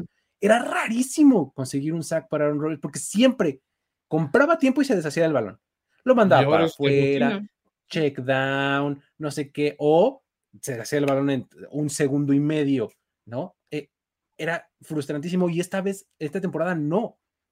O sea, no está haciendo eso y enfrente tiene una defensiva de los Bills que está jugando muy bien, ¿no? Que tiene a Gregory Rousseau, que Matt Milano está jugando muy bien. O sea, me parece una fórmula eh, perfecta, pues, para el, fracaso. De, no, y aparte, una defensiva aparte muy rápida, que eso es lo que siempre le ha pegado a Rogers, ¿no? O sea, defensivos rápidos que tienen con reacción mínima, ¿no? Y, y, en este juego, pues, este, como bien dice Paul Walker, la velocidad mata, cabrón. Exactamente, sí, sí. Y anímicamente, ¿no? También, o sea, los Bills vienen de ganarle a los Chiefs en, en Kansas City, descansaron, tuvieron tiempo para planear. Exacto o sea, vienes de momento eh, high, ¿no? Por ganar a los Chiefs, y luego descanso. Y fíjate, tengo unos datos sobre, sobre McDermott y los. Este, Pobre Ahí te va. McDermott comenzó a ser head coach de los Bills en 2017, ¿no? Bueno, pues los Bills han ganado cada uno de sus tres partidos de, Sunday Night Football bajo Sean McDermott. Son el único equipo con múltiples victorias y sin derrota en horario, de, horario estelar en las pasadas seis ah. temporadas. Ahora, después del bye, están 5-0 con McDermott al frente. O sea, McDermott no ha perdido desde que es coach de los Bills después del bye. Son uno de tres equipos que está con, con récord perfecto en esta situación. ¿no? si, si, si gana este más, este adicional, va a unirse a Andy Reid y a Don Shula como los únicos head coaches que, sus primeros seis partidos dirigiendo a un equipo no han perdido después del bye. Obregoides. brutal, brutal. ¿Quieren uno de la Flor? Ahora. ¡Wow! Sí. La Flor. la pequeña Francia. La Flor está 16-2 en juegos nocturnos, incluyendo 13 incluyendo 13 victorias consecutivas en primetime. Esta es la racha más larga desde 1970, o sea, desde la fusión. O sea, no pierde cuando todo el mundo está. Esos son datos, eh, eh, son golpes bajos este, para mi persona, Luis Obregón. Tanto hablar de prime times ya, ya me tiene loco. ay, ay, ay. No es el mismo George que conocíamos. Así está el asunto con los Packers y los Bills. Vamos con los Bills, ¿no? Creo que quedó bastante claro. Venga. Creo que sí. Nos quedan un par de juegos por analizar, amigos. Vienen el duelo de el oeste de la Nacional entre los San Francisco 49ers y Los Ángeles Rams.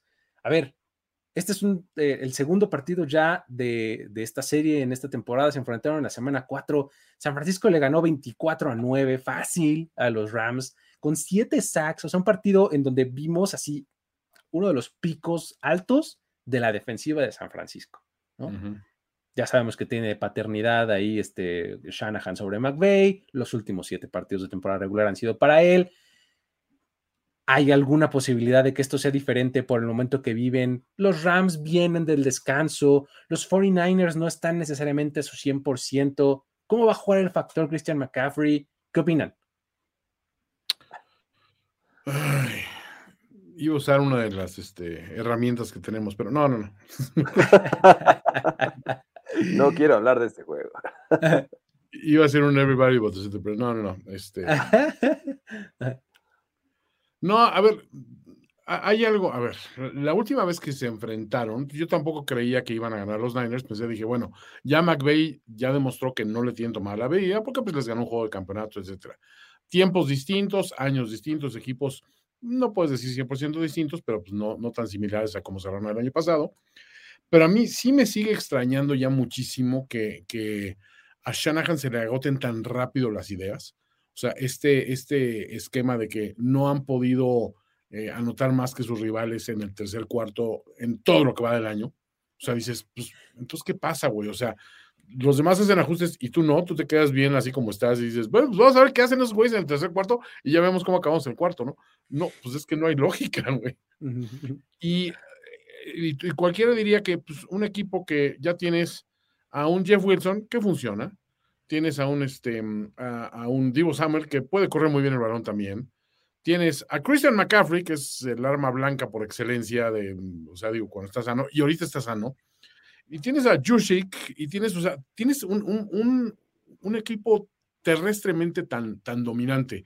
Y tienes un coreback que sí depende de que tenga reads este, accesibles, digamos, ¿por qué no basas un poco más tu ataque en eso? ¿Por qué de repente empieza a, inventar pendejadas como, eh, vamos, todo, con Kittle, porque está fuera de, ritmo, no importa, vamos con Kittle. O sea, no sé, siento que o, este güey ya está pasando de cute, Shanahan, de, ah, pues vamos a intentar cosas porque tengo muy buenos jugadores, o de plano, o sea, no sabe qué chingados está haciendo. Y del otro lado, por el otro, tienes unos Rams que dices, pues sí, pero tus Niners de todos modos tienen tomada la medida, tampoco es el mismo equipo que era. Eh, Stafford está tirando más intercepciones, o sea, un ritmo más vertiginoso que antes, y tu defensiva se puede aprovechar de eso. Entonces, pues digo, siento que la lógica me dice que los Niners deben ganar, pero cualquiera de estos dos, no, le creo nada a ninguno de estos dos equipos. Nada. Es que, eh, a ver, ¿qué, ¿qué playmaker puede sacar esto? O sea, ¿es Cooper Cup o es en San Francisco hay más, ¿no? O sea, está Divo, en una de esas está el mismo McCaffrey, está en una de esas Ayuk, ¿no? O sea, le encuentras, Kittle, ¿no? Le encuentras más nombres que a los Rams, ¿no? Porque más allá de Cooper Cup, a la ofensiva, ¿qué?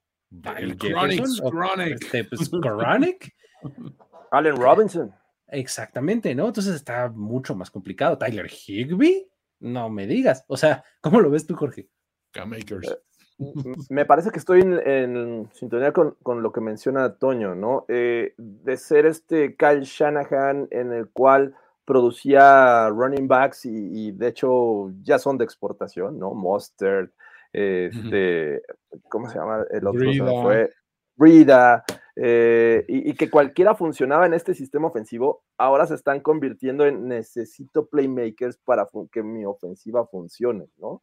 Eh, el caso de, Christian McCaffrey, y se están convirtiendo en esto que juraron destruir, que son los Rams, o sea, le están dando poco valor a los picks de draft para traer elementos que les van a ayudar a ganar y a ganar pronto porque sí, efectivamente, su defensiva era muy buena, pero han tenido bajas y eso ha mermado la capacidad de detener al rival, porque en algún momento sí estaban jugando muy bien y lo dijimos en este, este espacio, pero ahora la verdad es que con estas ausencias que son clave, sobre todo eh, Bosa por momentos eh, estando fuera, eh, esta defensiva sufre. Eh, y es cierto, o sea, existe este, este histórico dominio de, de Kyle Shanahan sobre Sean McVay, sin embargo, creo que los Rams vienen descansados y pese a que no tienen grandes nombres, porque pues, efectivamente es, Cooper Cup. O sea, sí son los Rams, son los Rams de Cooper Cup desde 2021 y Matt Stafford. O sea, y agrégale a, que, a quien me digas. Estaba Odell Beckham, sí, pero llegó tarde en la temporada. O sea, a, final de cuentas, no, los Rams no suelen ser ese equipo de grandes nombres eh, del lado ofensivo, sí del lado defensivo. Y ahí que, creo que es la clave para esta ocasión, ¿no? Ver un Aaron Donald descansado, ver que esta defensiva vuelva a, este, a carburar y sobre todo aprovechar los errores que están cometiendo los Niners a la ofensiva, con un Jimmy Garoppolo que me parece que no está este, jugando al nivel que al menos esperábamos, creo que está abajo del nivel en estos momentos, y que sus playmakers tampoco están siendo factor. Entonces, yo sí creo que, jugando en casa y con ya el conocimiento de lo que vimos en, el primer juego, me parece que estos Rams tienen la oportunidad de ganar este, este encuentro. Over-under 1.5 intercepciones de Talanoa Jufanga. No. es que está enfrentando a Matt Stafford. Yo voy con el over, ¿eh? De, de él solito, ¿eh? De él solito, o sea, dos intercepciones. Es raro ver un, jugador que intercepte en dos ocasiones. En dos ocasiones, exacto. Es raro. Ajá, pero, sí tomaba, no, no, sé cuánto sea el payout, pero.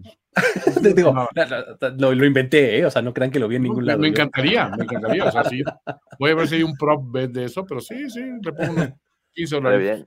Muy bien. Oye, eh, otro. Eh, over-under de 70 yardas de Christian McCaffrey. Yo digo que over. ¿Combinadas? Pues sí, güey, o sea. Ah, combinadas. si, es, Si es ah, yardas, yo, decía por tierra, ¿eh? Yo decía por tierra. Si es combinadas, vamos a subirlas, ¿qué? ¿A 100? ¿100 mm, yardas? 100 yardas de ofensiva combinada de McCaffrey sería un muy buen display para un segundo juego. O sea, pero es un, es un target adecuado. O sea, tendrías que pensar en eso con ya regresó Trent Williams, este, o sea, es otro equipo. O sea. Es que sí, o sea, tendrías que pensar si eres Shanahan en cómo le diseño cosas a Christian McCaffrey, ¿no? O sea. Pero a ver, Shanahan, es que tampoco se me hace esa clase de coach, güey. O sea, se me hace que le compran juguetes bien chingones y sigue jugando con el mismo juguetito pendejo de siempre. Con el, con el rollito del papel del baño, ¿no? Exacto. Cierta situación, o sea, eh, creo que está en problema de los Niners. O sea, el, el, ver qué le voy a diseñar, me parece que ya debió haber existido para convencer a, este Lynch. A ver, esto es lo que voy a hacer con Christian McCaffrey. Este es el plan. por favor. Me lo consigues, esto es lo que voy a hacer. Ah, ya lo convencí, entonces ya te lo traigo. No, no, ya te lo traje y ahora haz lo que puedas. Ahora algo. Me daría mucho miedo si fuera así. Exacto. Sí, sí, sí, totalmente. Eh, ¿Cómo lo ven entonces? ¿Quién, ¿Quién gana este partido, amigos? Los Rams de locales, los San Francisco 49ers de visitantes. Voy con... me, me. Los Rams. Ande usted. Creo que van a ganar los 49ers. Yo creo que ganan los 49ers. Ok, muy bien. Ya está. Último partido. A ver. Ya está durmiendo Toño. Ya es el último Toño. si teníamos el viaje de eh, a Londres, de, los, este, de los Broncos y de los Jaguars. Acá tenemos un viaje de Nueva York a Seattle, que pues en una de esas es, igual es más cortito, pero, también está pesado. Es largo, Un, este, un viaje largo, largo, en el que los Giants van a enfrentar a los Seahawks. A ver, yo no sé si ustedes se acuerden que en 2017, el mismísimo Gino Smith fue el que terminó con la racha de inicios consecutivos de Eli, Manning. Lo dejó en 210 gracias a que Ben McAdoo dijo, hasta aquí, ya, y estaremos mejor con Gino Smith. o sea, por, pero bueno, o sea, hoy, si fuera el Gino Smith de 2022, puede ser, pero en aquel entonces claramente no era el caso. sí, ¿no? Pero bueno, del otro lado tenemos, bueno, aparte tenemos duelazo, duelazo de running backs, ¿no? Kenneth Walker, que está resultando, ahora es el heredero después de la lesión de Reese Hall a candidato a novato ofensivo del año, contra con Barkley, que probablemente sea el mejor corredor en lo que va de la temporada completa, ¿no? De las, siete semanas que llevamos. ¿Cómo ven el partido, amigos? ¿Qué, eh, ¿Qué podemos esperar? Porque la verdad es que es un juego bien antojadizo. No sé qué opinan. Es bien antojadizo porque me parece que es el único juego que tenemos esta semana de dos equipos con récord ganador. O sea, es el único que presenta esta situación. Los demás vas a encontrar un récord ganador o, perdedores, pero es el único que nos, nos va a dar esta semana 8 con equipos que han ganado más de lo que han perdido. Eh, pero hay que analizar un poco a quién le ha ganado los Seattle Seahawks, porque creo que ha agitado eh, el, panel y han dicho, no, los Seahawks y Gino Smith, MVP, y creo que son sobre reacciones, aunque sí hay jugadores y sobre todo novatos de este equipo de Seattle que se han visto muy bien. Gino Smith está jugando, creo que sobre las expectativas. Nadie esperaba que vieran estas actuaciones de Gino Smith, sin embargo, le ganaron a los Broncos. Eh, ya sabemos los Broncos a qué nivel están. Le ganaron a los Lions a estos Lions, eh, que bueno, fue creo que la última ocasión en que superaron los 30 puntos.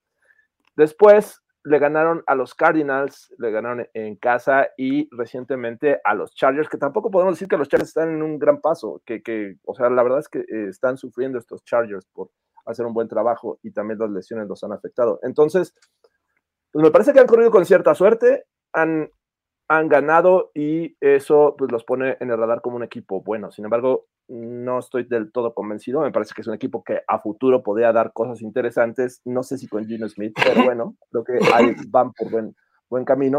Pero van a enfrentar a estos Giants que yo sinceramente en cuanto a esta combinación coaching, talento y esta versión que nos está dando Daniel Jones, eh, muy Josh Allenesca, con la mejor versión creo que sacó Barkley en mucho tiempo, eh, y la defensiva, que es lo que me ha, me ha, sorprendido de estos Giants. La defensiva, el propio Jalen Smith está jugando bien, la secundaria, la frontal. En, términos generales, estos Giants están bien entrenados. Y creo que este, esta ocasión podrían ir a Seattle y dar la sorpresa. Es el duelo de los quarterbacks que llegaron sin crédito a la temporada y ahorita eh, están diciendo, wow, aquí estoy, ¿no, Toño? Sí, porque aparte, curioso, o sea, no solo récords ganadores, son dos equipos que habíamos presupuestado como posibles últimos lugares de sus divisiones respectivas antes de arrancar la campaña. Otro, son dos equipos con serios aspirantes al coach del año, o sea, porque lo que ha hecho Dable por un lado y lo que está haciendo Pete Carroll por el otro, pues no hay que echarle un saco roto, o sea, muy meritorio. Y este, y aparte, equipos que está resultado, está resultando divertido verlos. O sea, honestamente, o sea, si has visto un juego de los Giants, yo te digo, todavía esta semana pasada yo decía, no le acabo de comprar que sean un equipo con un récord así. O sea, siento que es un equipo que va a empezar a mostrar sus habilidades ya en muy corto, pero de momento le sigue dando para los rivales que está enfrentando. Y creo que no es excepción esta semana.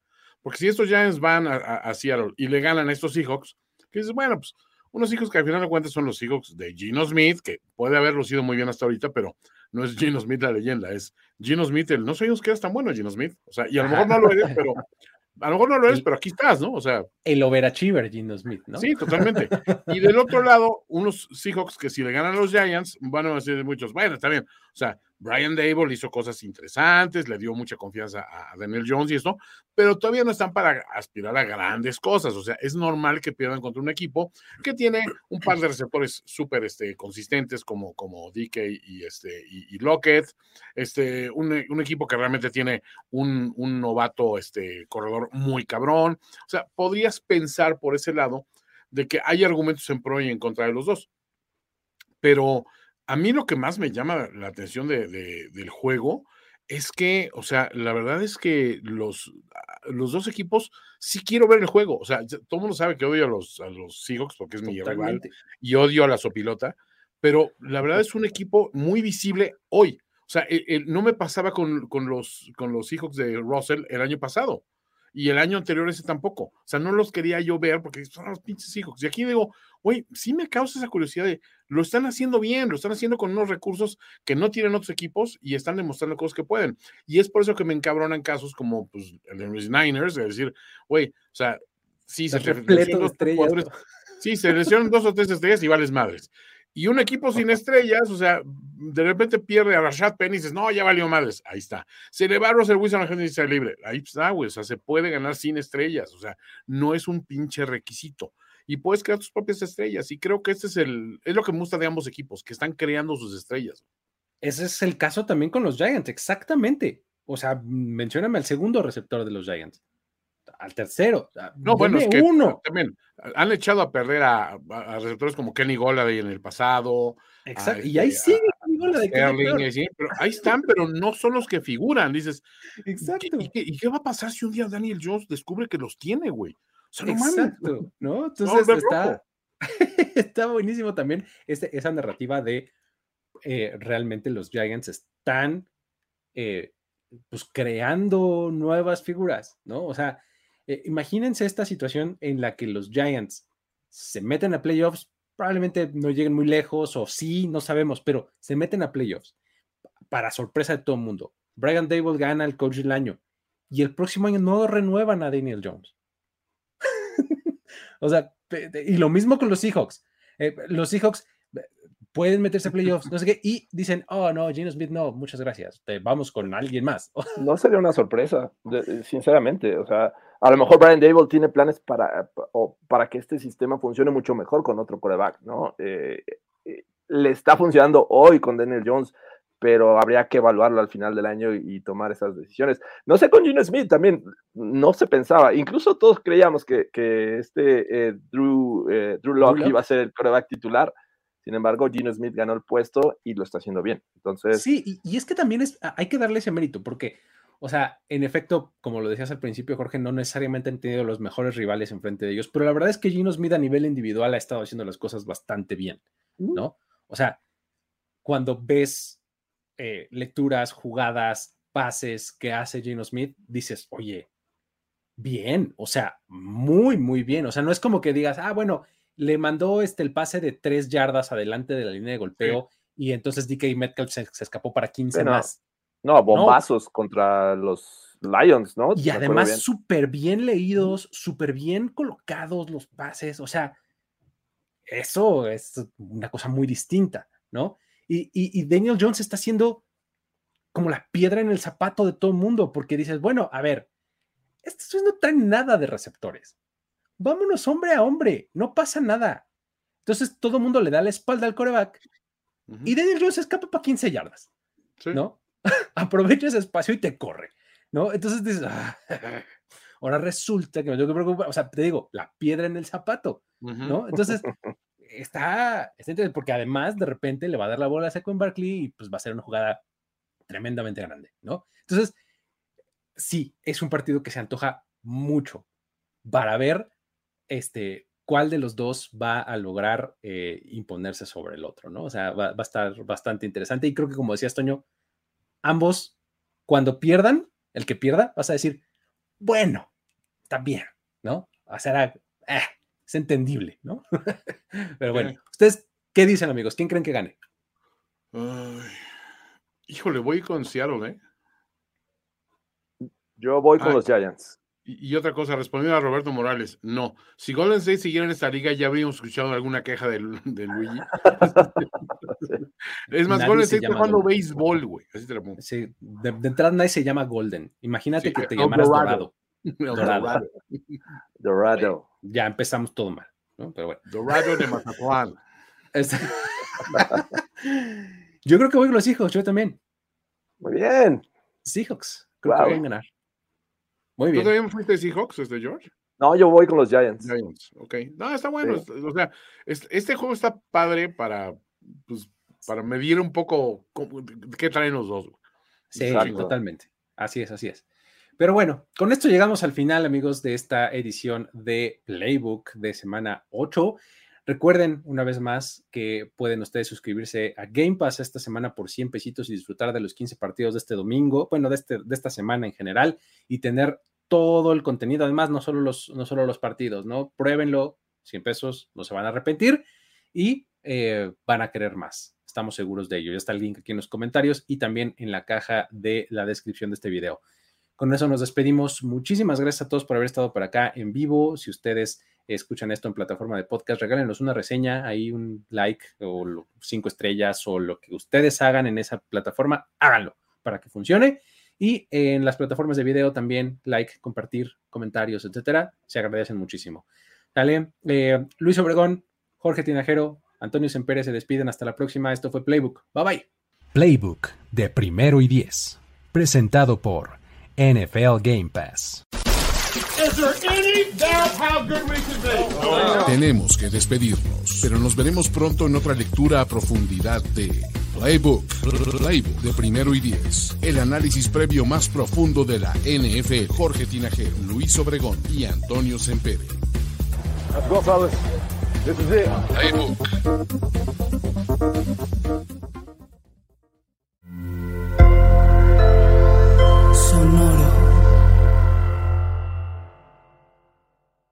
Hello, it is Ryan, and we could all use an extra bright spot in our day, couldn't we? Just to make up for things like sitting in traffic, doing the dishes, counting your steps, you know, all the mundane stuff. That is why I'm such a big fan of Chumba Casino. Chumba Casino has all your favorite social casino style games that you can play for free anytime, anywhere with daily bonuses. That should brighten your day a little. Actually, a lot. So sign up now at chumbacasino.com. That's chumbacasino.com. No purchase necessary. Group. Void were prohibited by law. See terms and conditions. 18 plus.